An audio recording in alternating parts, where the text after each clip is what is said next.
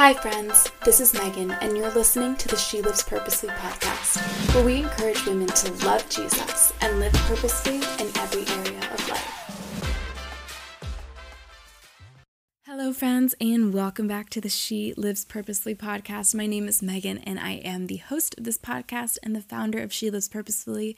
And I am so glad that you are here with me today, chatting um, through form of podcast. Um, I am just so encouraged by it, and I just wanted to say too, if you are a regular listener and you are not subscribed, I would encourage you to subscribe to the podcast, and please, please, please leave a review. It would be so super helpful. Anyway, let's continue. Today we are talking about um, a topic that I love, I think is so important, and it's actually a topic that was requested on Instagram in one of those, you know, little question boxes on the story. Somebody asked for this topic on the podcast, so I thought it was a really important one to really talk about, and that is how to rest in God's promises when you face overwhelming fear. Um, I'm super excited to dive into this. So let's just get to it. First of all, if you are somebody who struggles with fear, I want you to know that you are not alone. Um, I, my sister and I have actually recently talked about in a separate podcast our own struggles with fear and anxiety. Um, so it's something um, that we both struggle with. It's something that I have struggled with to an extent, and I know it's something that is very prevalent in culture. But praise the Lord, God actually calls us to not fear. He actually commands it. And there are certain reasons that he commands it. And one of those reasons is because he is in control and he gives us certain promises that we can trust. And that's what we're going to talk about today. God is a promise maker, not a promise breaker.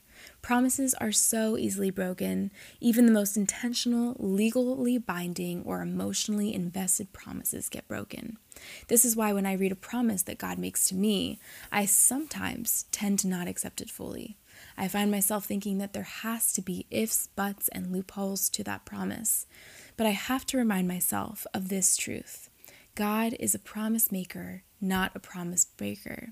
He is faithful and true even when I am not. I have thankfully less than a handful of times in my life, but still a handful of times in my life where I was truly faced with what felt like overwhelming fear fear that could not be consoled, or it felt like it anyway, where you're sobbing in your bed at night, anxiously shaking, overthinking, projecting worst case scenarios on the daily type of fear.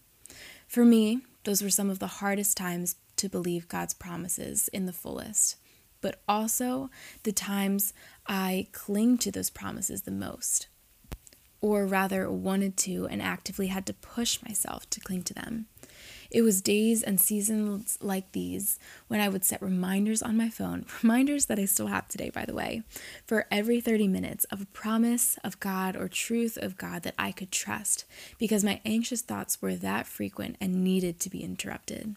It was days and seasons like these when I would live out the calling to pray without ceasing. I would pour sermons and studies and verses and podcasts and books into myself, filling myself up with truth, because deep down I knew that God was the only one who console, could console my fear. He was the only one that I could trust. One beautiful characteristic about God, friend, is that He is the same yesterday, today, and forever. That means He is the same God we love when life feels like a mountaintop and success is all we know and love is abundant and happiness is overflowing.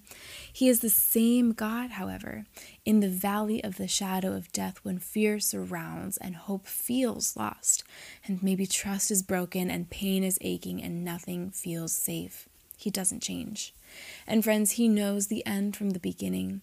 On those mountaintop days, He knows when the valley will come.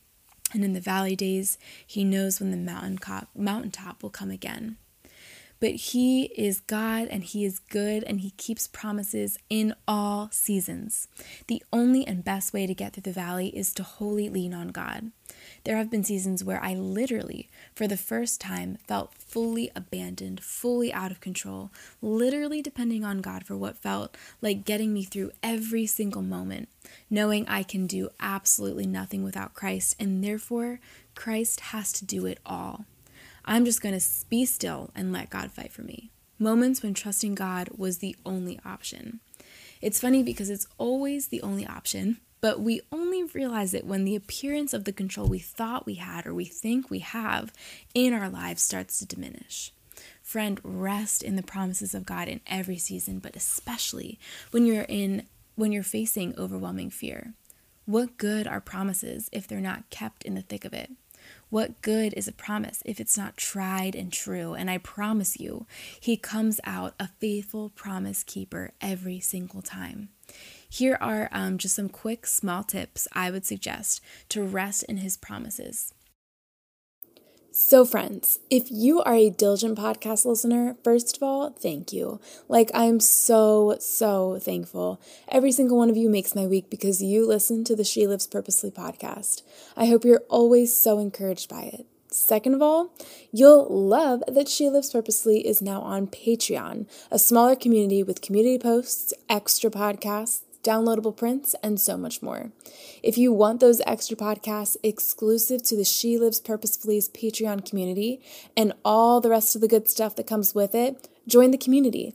When you support She Lives Purposefully for just 3, 5 or $15 a month, you'll get all the extra exclusive goodies. Go to patreon.com backslash She Lives Purposefully or click the link in the show notes to learn more. Number one is to seek out those promises. Maybe do a Bible study on promises God makes to his people. Write them down and pray over them. Sit with them, learn them, and ask God to help you trust them. Number two is to remind yourself of promises. I personally set reminders, like I said, on my phone for every 30 minutes, and now I've changed it to hourly.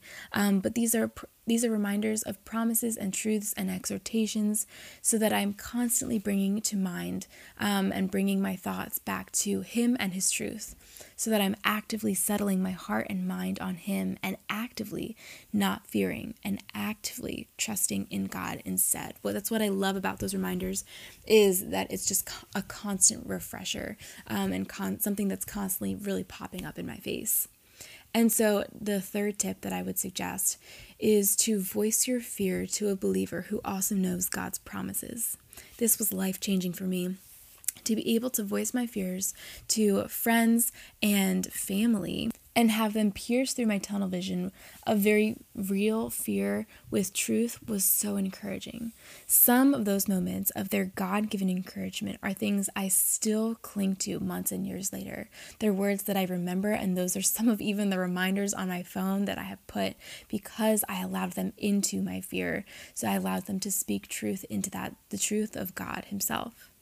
I think, all in all, friend, it comes down to this God is a promise keeper, but we have to believe his promises to claim them. They are ever real and ever true in all seasons, but we can't rest in those promises until we actually believe them. For example, someone can promise to protect us, but if we don't believe them, we'll spend all of our time with them, our whole lives, even if we're by their side, filled with fear and on guard. They promised, and they'll do it. But if we don't embrace or believe their promise, we'll go through life without peace, fearful, anxious, and on guard. It'll feel almost as if, from our perspective, we didn't have that promise at all. I found that I easily walk through life half heartedly believing some of these promises, and basically all promises that God gives us. But God makes promises, covenants, assurances, and He does not break them. God makes promises, but if I don't embrace them and claim them, it's almost as if I don't receive it, even though He did promise. We may have a reason to doubt people's promises, but friend, God does not break His promises to you. He is the most faithful promise maker. And God's promises are life altering. Honestly, I've found it personally necessary to claim these promises in order to pull through trials and fully enjoy good times. Those promises are there to be claimed. Let's claim them together. I hope that this um, truth and just encouragement was an encouragement to you.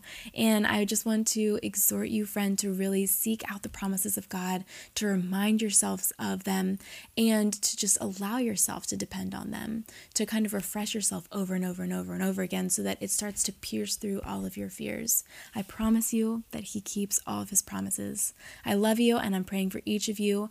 Um, just praying that whoever is going through a season of fear right now, maybe it's short short, maybe it's long, that you can be encouraged with the promises of God and that He would meet you very um, just intimately today. Love you guys, and I hope you have a fantastic day. Thank you so much for listening to today's conversation. I would love